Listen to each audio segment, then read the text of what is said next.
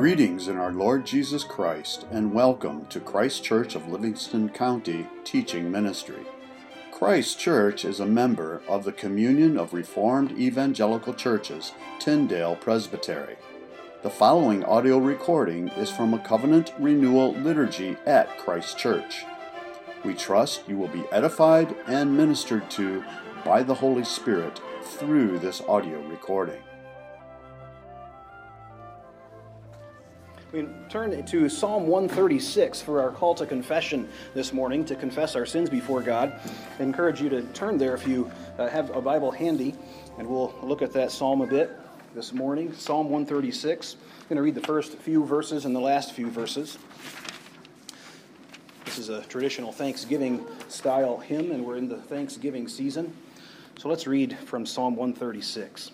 Give thanks to the Lord, for he is good, for his steadfast love endures forever.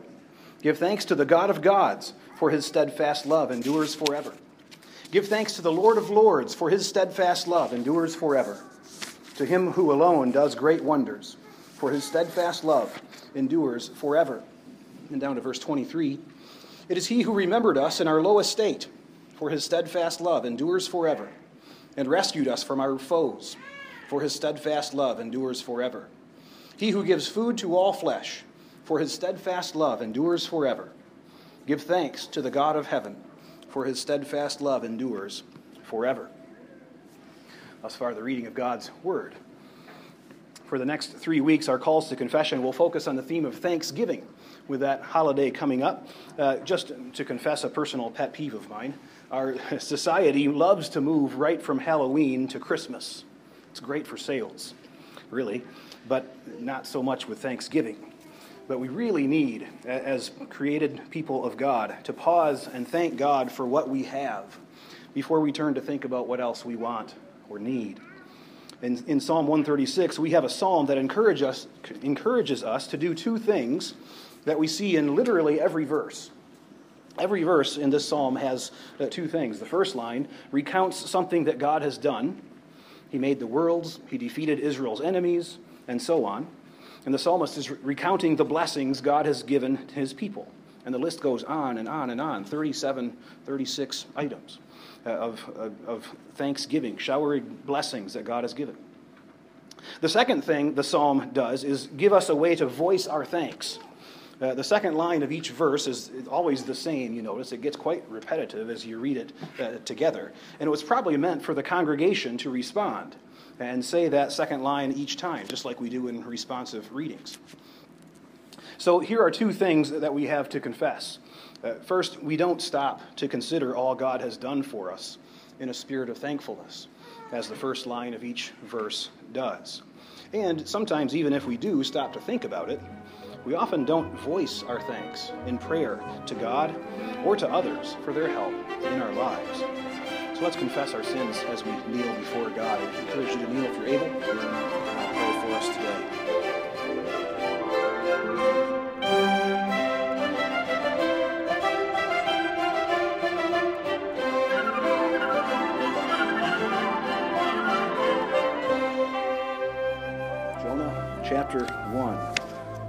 Skipping the last verse. We're, we're, before the seasons of Reformation Day and Advent. It's always kind of a tricky time, sermon planning wise, it seems to me. Uh, so, just, just a short series here uh, between these times. Jonah is about God's sovereign mercy to the unexpected. Uh, Jonah is a fascinating book. Uh, people have written commentaries 20 times as long as the book itself. You can sit down and read Jonah in about 15, 20 minutes. It's fascinating, and yet it recaps the whole Bible in very interesting ways. Four short chapters. So we're going to consider Jonah uh, in three uh, sermons as well. The theme of this chapter one, uh, you can put this way When we say no to God, God continues to call us and to correct us, and he sees his purpose accomplished anyway. Uh, that's a summary of these verses today that Jonah says no to God. And you see from the sermon title that what happens when Christians say no to God. It's a very similar kind of pattern. So let's consider Jonah uh, as a book, as a person, uh, real briefly first. As I mentioned, it's a minor prophet, uh, this book. And don't forget that minor doesn't mean less important, right? We've got the major prophets and the minor prophets. Uh, that just refers to the length of the books, right? Isaiah has 66 chapters, it's, it's, and each of them is quite long, twice as long as Jonah's chapters, right? Jonah's just four short chapters, so they call it minor because it's uh, less ink, just less length is all, not less important. Uh, we don't know much about Jonah himself.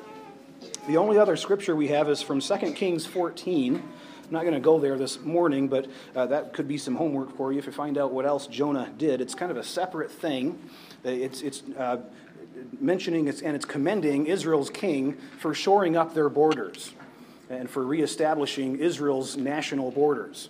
So there was uh, a bit of a uh, um, national d- defense, security kind of theme, you could even say. Uh, Jonah had a message of commending Israel's king for uh, putting some focus on national security. Very fascinating. It turns out that Nineveh was one of their enemies and one of the threats to that national security. So you have a very interesting paradox where God tells Jonah to say to Israel, Way to go defending against your enemies militarily. And then here, God sends Jonah to one of those enemies to, to, to send them to uh, call them to repentance. So that's, that's uh, who Jonah was. It's about all we know. Uh, Jonah is different from all the other prophets. Uh, most of the other prophets give us what the prophets say, right? The word of the Lord to Micah. And then the rest of the book is basically a quote. This is what God told me to say to you. That we, here instead we get a story, uh, more like the Elisha and Elijah stories in the, in the book of Kings. So because of that, you get the sense right away this is going to be a different kind of book of, of prophet. And that's for sure. Jonah is often called the anti prophet. He's the exact opposite of what the prophet's supposed to do. Go to Nineveh and say this. And Jonah goes the other way and says nothing. Uh, Jonah's the exact opposite of what a prophet should be. Well, that's about, about uh, it as far as an introduction. There's more you could say, but we'll find out as we go along, uh, as we go verse to verse. So the Lord uh, says, Arise, go to Nineveh that great city. Here we have uh, Genesis 3. Right? I said this recaps the whole Bible. Here's the first uh, thing. This, God comes to Adam and he gives him a commission, a task. Right? Tend the garden, don't eat from that tree. There's his commission. Right? And Adam rejects God. He doesn't keep that commission. Same here with Jonah. He receives a commission and doesn't do it. He, he does the opposite. He's sent to Nineveh, which is an idolatrous city. Uh, Nineveh is in the Assyrian Empire, modern day Iraq, way up north in Iraq, real close to Syria, Turkey, and Iran. Right? In all of those nations that we still consider kind of bad actors, right? That's the phrase we have in, in the news these days. They were bad actors back then, too. Nineveh was a wicked city. Just think of Las Vegas and Singapore and Amsterdam kind of all combined. And you get the idea of Nineveh. Tawdry, pagan ghettos, uh, and also perhaps, like, like, I mentioned, the military threat, uh, something like China or Russia to us today. They're this big impending uh, threat out there. Just a few decades after Jonah, Assyria, uh, Nineveh being a major city in Assyria, Assyria conquers Israel. God allows them to come in and wipe out the ten northern tribes. This is the same people that will come in just a few short decades and wipe out Israel. God sends them, sends Jonah to this city to seek their repentance. Now, the, a couple of thoughts on this. One, this is um, a strong endorsement, right, in Scripture uh, on uh, international foreign missions. Right?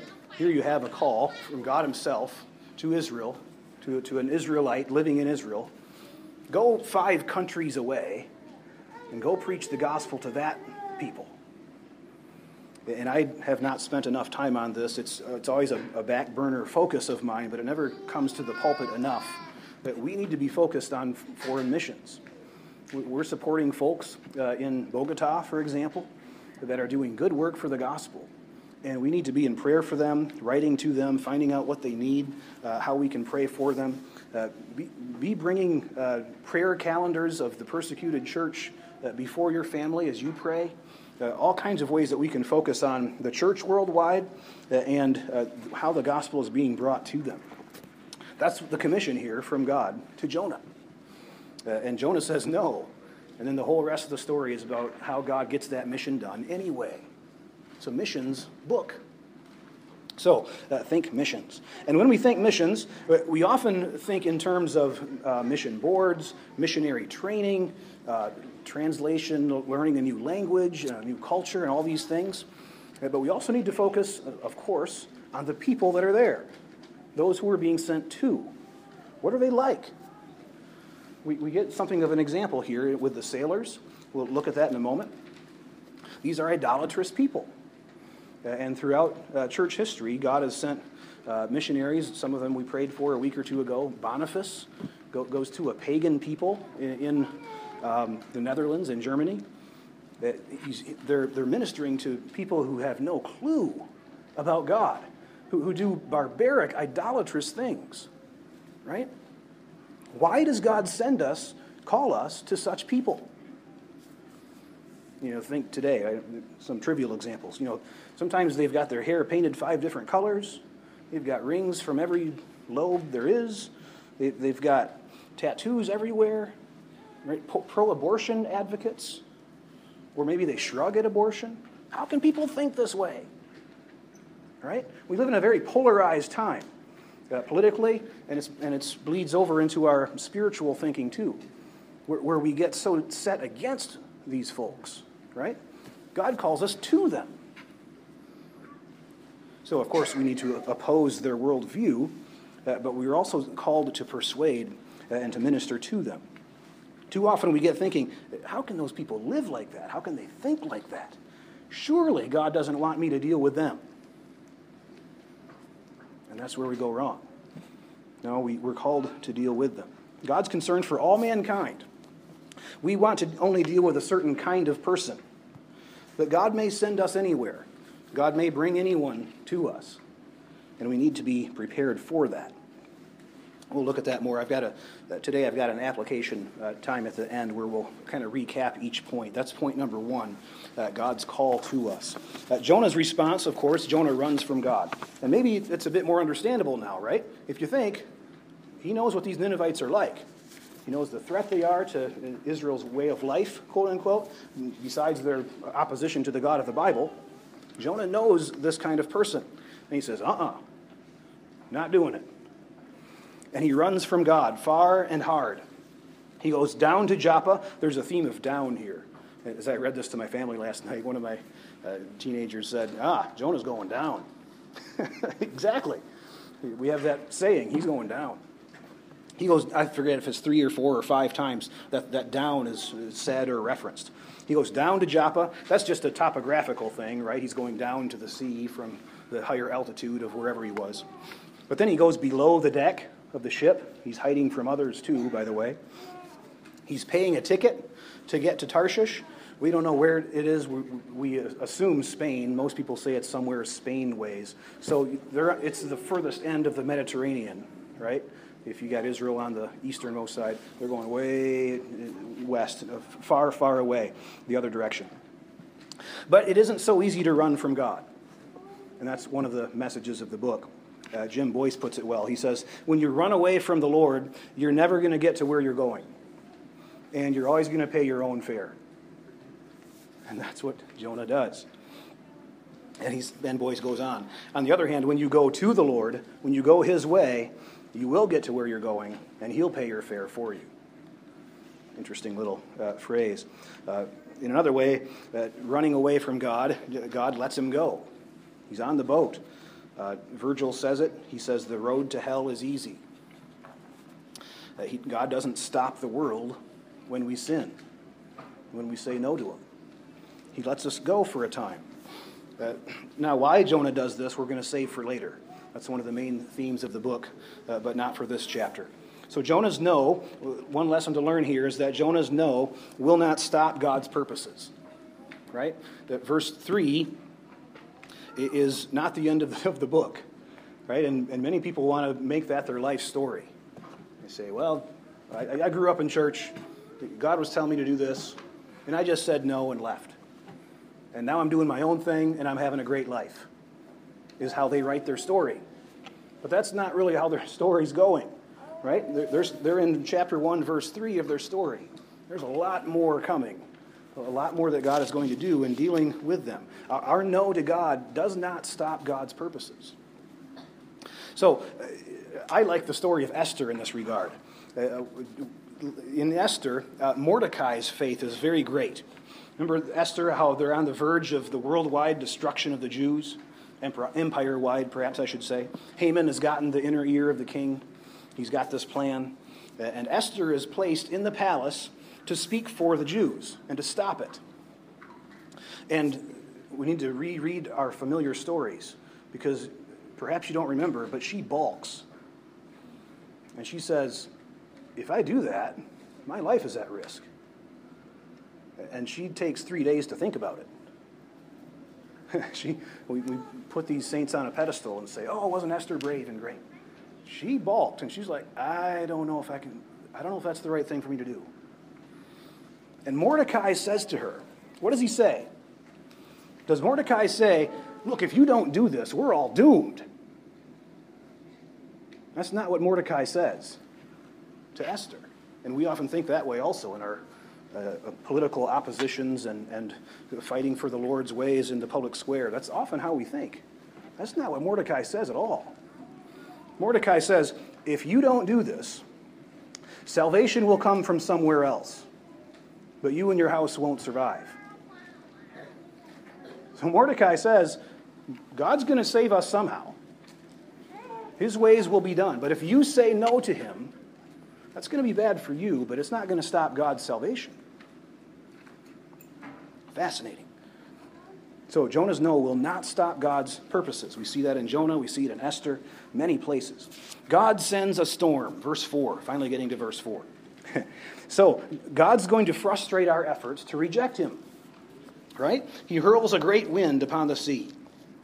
That wording is interesting. We'll come back to it. Remember the word hurled that comes up a few times, and it's kind of the outline of the chapter. Uh, so uh, God throws this wind, a storm at the sea, uh, frustrating our efforts to reject Him. And, and then we come to verse 5, and now think of this verses 5 to the end of our text is all kind of one story, right? You've, my outline basically is well, you got the first two verses where God calls Jonah. You got verse 3 where Jonah says no.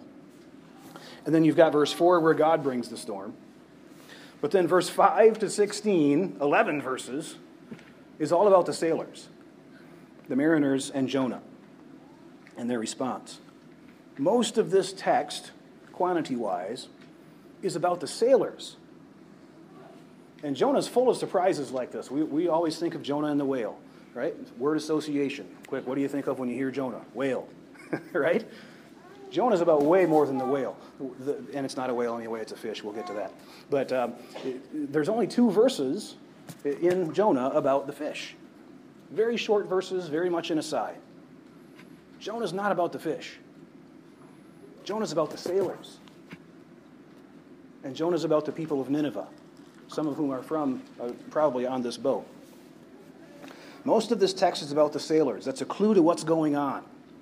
It's true today, too. You know, you, the things that you go on and on about, that you don't stop talking about, the topics you keep coming back to, that's what's really important to you. Every now and then I see that on Facebook. I don't know about you, you, but maybe you have certain friends who just post about one topic or two topics, and they're, they're always coming back to this one issue.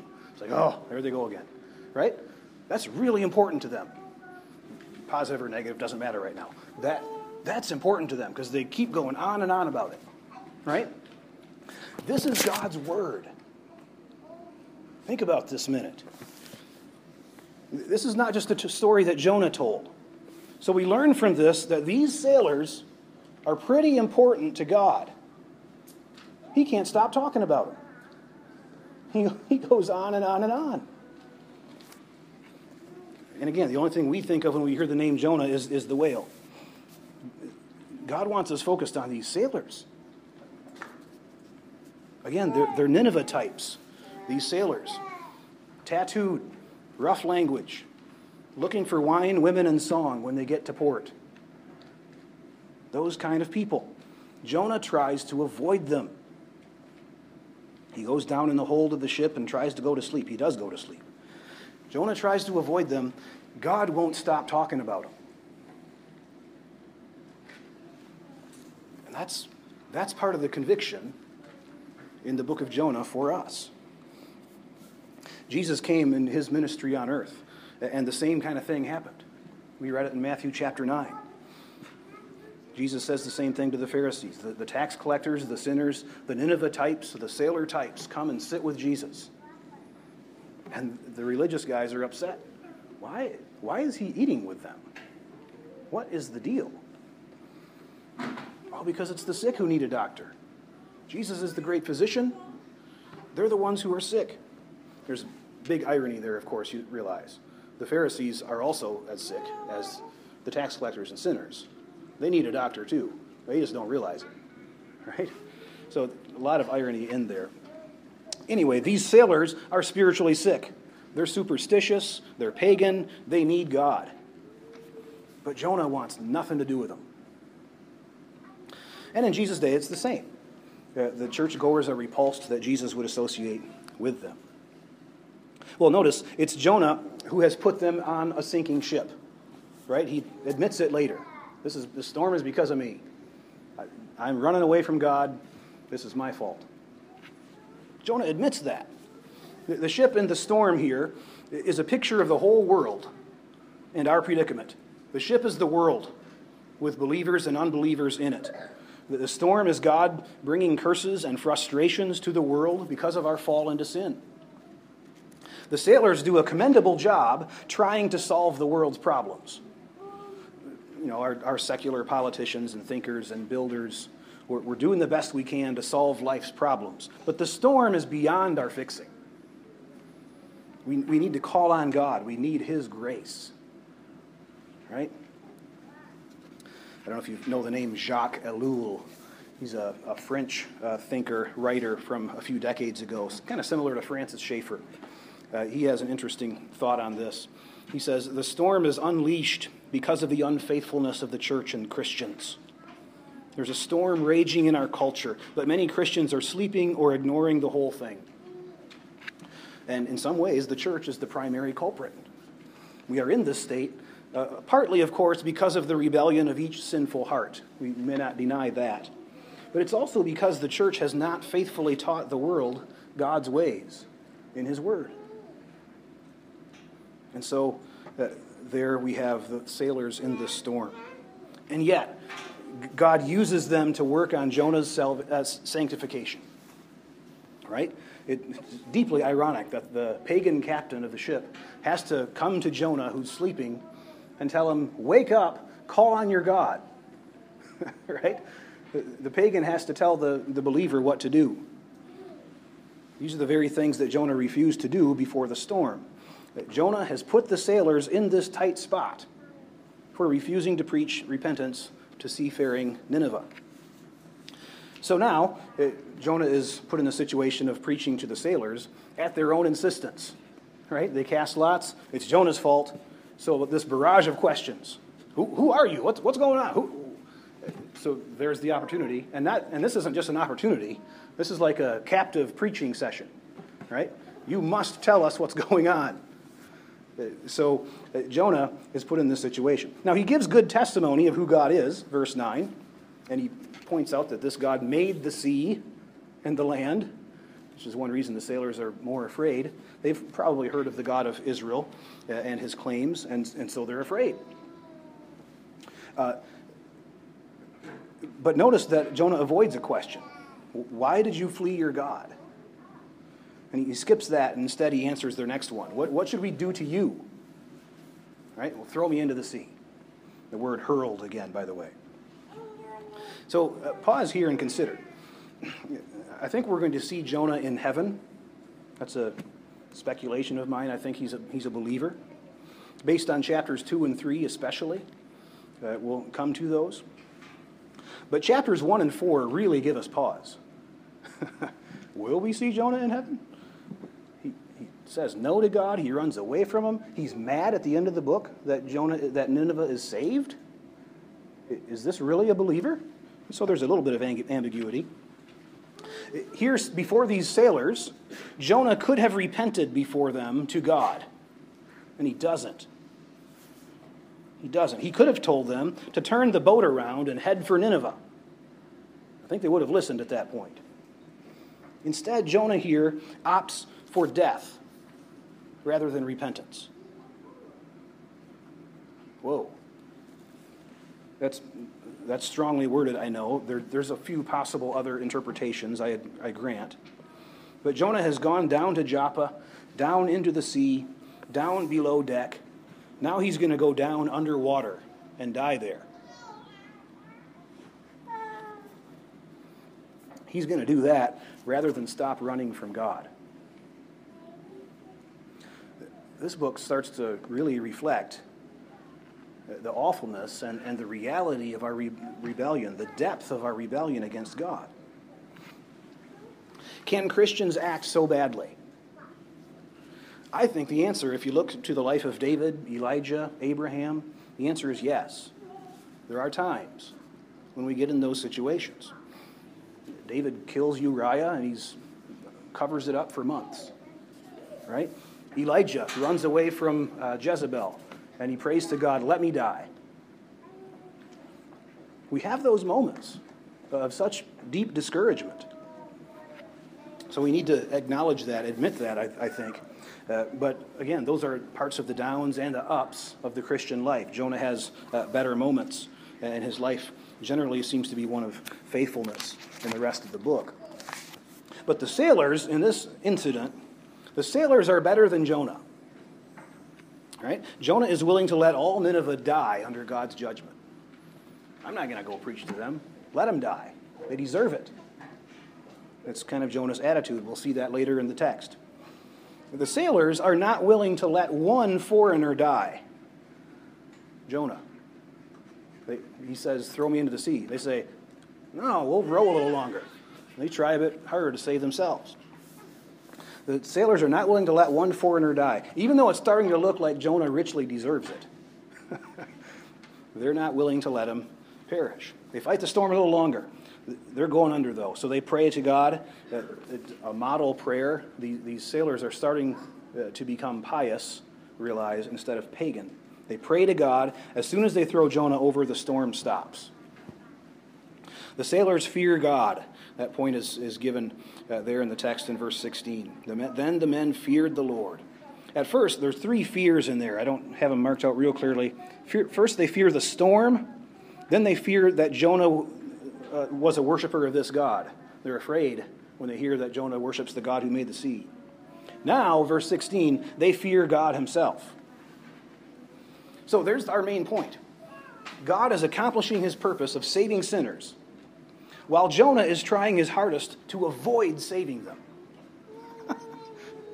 Jonah is trying his hardest to do the opposite of what God wants done, and God gets it done anyway. It's amazing. So you think of the depth of uh, the rebellion and obstinacy that we can give to God as his people. Even with all of that, Israel wandering in the desert for 40 years, right? Tempting God 10 times. There's another good example. That doesn't stop God from bringing him into the promised land eventually. God won't be stopped in that way. So Jonah would rather drown. But while Jonah is drowning, the sailors convert to faith in God. Amazing irony. So God here uses an act of disobedience by his people to save sinners. That's where we need to start looking at Jesus in this text right? This is what God did when Jesus stood trial before the Sanhedrin. The Sanhedrin's disobedience in rejecting Jesus was the salvation of the world. God uses acts of immense cruelty like that to bring such blessing. Now, just quickly on the other side here, just to qualify, all of this doesn't excuse the disobedience, of course. We know this. It was still wrong for Jonah to run from God. we, we may not be careless about avoiding sin and evil and just rely on God to sort it all out for us. No, we need to strive for obedience. But it's part of the point of mercy. When we do fail, when we fail uh, deeply, when we fail extensively, it's not going to stop God. His mercy is greater. So the main point is that God saves sinners, even through the disobedience of the Sanhedrin, through the disobedience of Jonah. God is going to see the nations come to him, no matter how sinful they are, no matter how unfaithful the church looks to us. God is greater. So that's uh, a walk through the text. Now, uh, let's apply first. First, uh, the gospel in the word hurl, which is the strangest phrase I've ever used, I think. But we think of a certain physical reaction with the word hurl. It's nothing like that. The ESV, I think, doesn't know our English as well as our American English as well as we do, so maybe they wouldn't have used the word hurl. Throw, cast, whatever other word you want to use. But I'm using the ESV this morning, and you have hurl first in verse 4 when God hurls the wind on the sea. Uh, that's point one of the gospel, right? God, uh, God's wrath against our sin. Right? Jonah rebels against God, says no to him. God's response uh, against our sin is anger, and the storm represents that. The, the second point of the gospel in the word hurl is the sailors hurl the cargo overboard. Uh, that's verse 5, very next verse. And this is when we try to save ourselves from our sin. Right? Adam and Eve make fig leaves, they try to make their own coverings. The sailors here are trying to save themselves from the storm. Uh, the third use of the word hurl is when they hurl Jonah in the sea. This is verse 15. They pick him up and hurl him into the sea. That's the third point of the gospel uh, here in hurl. An acceptable sacrifice is given when the sailors hurl Jonah into the sea. Jonah is a, a, a faint picture of Jesus there. Both Jesus on the cross, Jonah going into the sea, both satisfy the wrath of God, in a sense. With Jonah, God's making the arbitrary connection for the sailors, right? There's no actual atonement or payment going on. We get that. But, but there's a, a picture there for us to see. The sailors certainly see it, and they believe in God. So uh, there you have the gospel. Now, just a few points of application before we close. Uh, first, we have to realize you and I, we have turned against God. Whether you're like Jonah or like the sailors and the Ninevites, we've turned against God. Uh, when we focus on how much worse sinners they are than us, it's very likely we haven't repented well ourselves yet. Even if we're uh, like Jonah, like we're part of, even if we're uh, part of God's covenant people, like Jonah, we have to be careful uh, not to think in those, well, they're worse, so I don't have to kind of ways, right? God says, Jesus says this when the tower falls on some, Jesus says, Do you think they were worse sinners? Unless you repent, you'll likewise perish. Jesus makes the point there when it comes to offending God, there's no comparisons like that. We've all offended him. Second, uh, we both try, you and I, we try the wrong things to fix our sin problem. And again, I'm preaching to myself here as much as to you. I hope you know that on a personal level. This isn't something where I see myself as, yeah, I'm doing this fine, but you guys, you got to fix this. Uh, I, am as uh, struggle with this as much as the next person. We try the wrong things to fix our sin problem. These soldiers are very competent but they're spitting in the wind to try to save themselves from God's storm. It's not going to happen. Right? And even after Jonah tells them that it's him, it's my fault. God's doing this to us because of me. Even when they still know what the right sacrifice is, when they fear God, they still try to fix it themselves. I think that's a, that's a picture of us sometimes too, right? We know the right answer. Jesus died on the cross to take our sins away. But we still fall back on, well, if I do this this week, then God will like me more. We have to watch out for that. We don't, we don't earn our salvation that way. Jonah himself, I think, is another picture of this, and the extreme picture of trying the wrong thing to fix our sin problem. Right? I think Jonah knows repentance for him means preaching to the sailors, asking them to turn the boat around or let him off at the next stop so he can go to Nineveh. But no, Jonah despairs and would rather die. That's definitely trying the wrong thing to fix your problem. Right? I think um, Doug Wilson likes to say there's, there's no problem that you haven't created in your sin that you can't make worse by sinning more. you can make it worse, but unless you repent, it's going to get worse. We try the wrong things to fix our sin problem. And again, I'm preaching to myself here as much as anyone else. I rely often on my Bible reading, my obedience. If I've worked hard enough and long enough for God to love me, that's what I tend to do.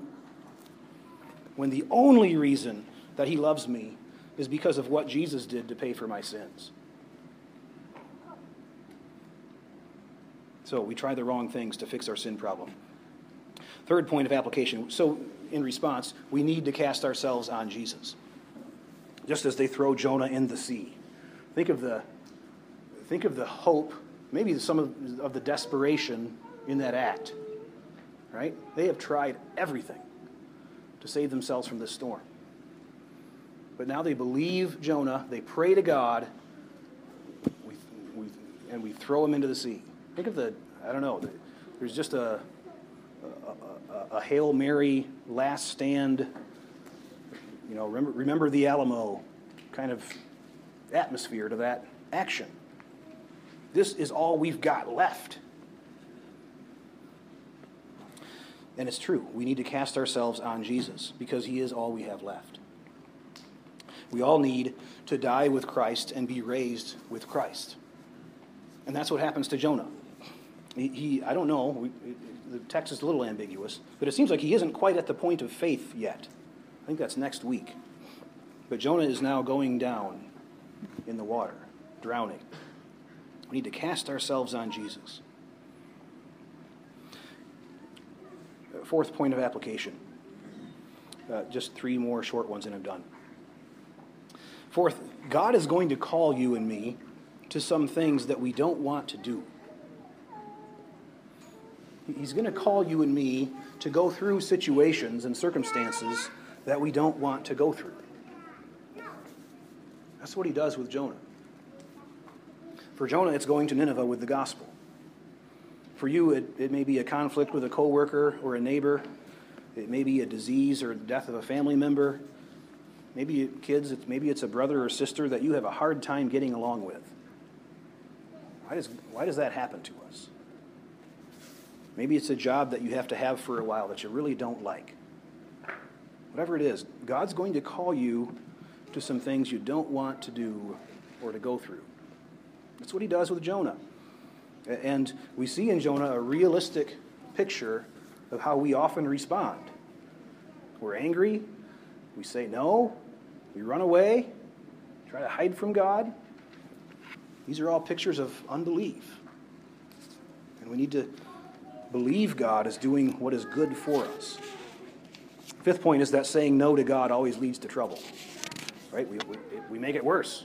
God gives us a hardship, and we make it worse by responding out of uh, lack of faith. Uh, favorite line from John Wayne, uh, guy from uh, the church in Virginia where I pastored, used this a lot. John Wayne said, Life is tough. It's tougher when you're stupid. It's a great line. And, and you can put a, you know, that, that's a lesson here from Jonah. God gave, less, God gave Jonah something tough to do, and he made it tougher because he was stupid. That's Jonah, and, and it's true for us too. Now, it's generally true the other way as well. Obeying God will usually lead to blessing, to things going better have to be careful not to make too much of that principle, right? There are exceptions to, to that principle, and they're right in the Bible, right? The, the psalmist says, Why do the wicked prosper? There are times we see the wicked prospering. There are times, you know, we see Job suffering, and what did he do? So there's exceptions to that rule. I think one of the keys here is to pay attention to your life uh, more, to, to figure out God's providence less looking at the providence and the lives of others, right? We should spend more time considering how God's shaping us less time judging others when they have hard times. That's like Aslan says a few times in Narnia Hey, I'm telling you your story. I'm not telling you their story. So when others go through hard times, sometimes that, that's a temptation for us. We say, ah, we've got something against them, right? Ah, see? That's why, right? Now, less of that, more of the, the what is God trying to teach me as I go through my hardship? So we consider our, our lives today. Is there some way that you're not going where God wants you to go? Is there some way you're not doing what God wants you to do? That's part of what Jonah is asking of us. God uh, saying no to God always leads to trouble. And the last point, God wants us to deal with unbelievers. This is one of the biggest points of the text, and it's one of the most challenging to me personally. Uh, I think possibly to us as a congregation as well. We, we may not all be called to preach. We're not all called to go live in Nineveh. Uh, I realize this. I, many of us are in a life stage of raising little ones where more sheltering from the seedier elements is very appropriate, right? But recall in 1 Corinthians 5, Paul found it absurd that we would try never to associate with unbelievers and their sin. He found it absurd.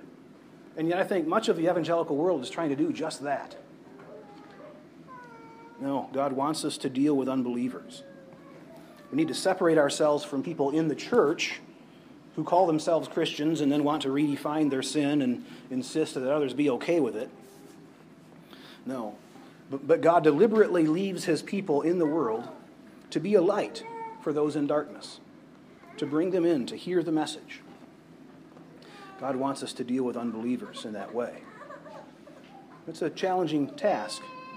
Perhaps we need to learn more about that. But that'll be for another day. This is Jonah chapter 1. When we say no to God, God continues to call us, continues to correct us, and he'll see his purpose accomplished.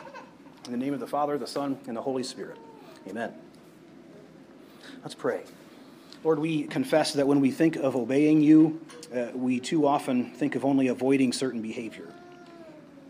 But there, is, uh, there are many sins of omission, things we've left undone we have not gone to the stranger, the foreigner, in love and compassion with your gospel truth. We have not received from your hand with faith whatever you send us. Lord, we ask that you would change us in these ways. Lead us by your Spirit in wisdom, how to respond in faith to hardship, how to respond uh, in faith to your uh, call, your commission, to go into all the world and preach the gospel. We thank you for your mercy and your patience with us. Uh, you were so patient with Jonah uh, in the face of his extensive and obstinate refusal to do what you said. Lord, help us not to be like that, but we thank you that you've been patient with us when we have looked like that in the past. We thank you for your great compassion and mercy to us. And we pray in the name of Jesus Christ, the ever living Word.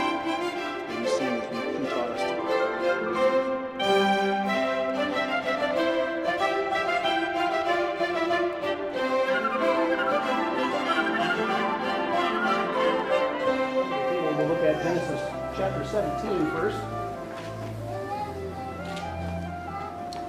Genesis 17, verse 4, and 9 through 11. God says to Abraham, Behold, my covenant is with you, and you shall be the father of a multitude of nations. And God said to Abraham, As for you, you shall keep my covenant with you and your offspring after you throughout their generations. This is my covenant which you shall keep between me and you and your offspring after you Every male among you shall be circumcised. You shall be circumcised in the flesh of your foreskins, and it shall be a sign of the covenant between me and you. While we look at Jonah uh, in this next three weeks, we're going to do a separate short series on what communion is all about. So we start with Abraham. God makes a covenant with him and gives him a sign of it. That's a foundational text as we try to understand what a sacrament is. That sign is a sacrament. A sacrament is a sign. So if you think of a sign, think of a road sign that says Detroit, 30 miles, something like that. The sign isn't the city, right? But it is connected to the city. And when we celebrate the sign of communion, You're meant to see the reality that it points to. It's very easy for us to lose sight of the eternal city that we are headed for, the kingdom of God coming to earth. It's easy for us to lose sight of it. So God gives us a signpost every week along the way. But our, our road signs are, are square and green, right? And this weird shape. Easy reading that way. Uh, not much like the actual cities that they're pointing to. Right? Communion, baptism, sacraments, they're signposts that are shaped something like the realities behind them. The family of God is fed by the Father, fueled by faith, gifted to us by the Spirit. That's what's happening at the Lord's table. And that's what is happening in reality in the kingdom of God. The sign is shaped like the reality. So there's much to learn from the sacraments. We'll consider more in coming weeks. But let's receive Christ and rest on Him alone for our salvation today. The body of Christ broken for you. Thank you for listening to this audio recording from Christ Kirk of Livingston County. If you would like further information about anything in this recording, the Bible, about Christ Kirk of Livingston County, or wish to make any other related inquiry, please feel free to contact us through our website, christkirkmi.com. That's C H R I S T K I R K M I dot com. Again, thank you and blessings.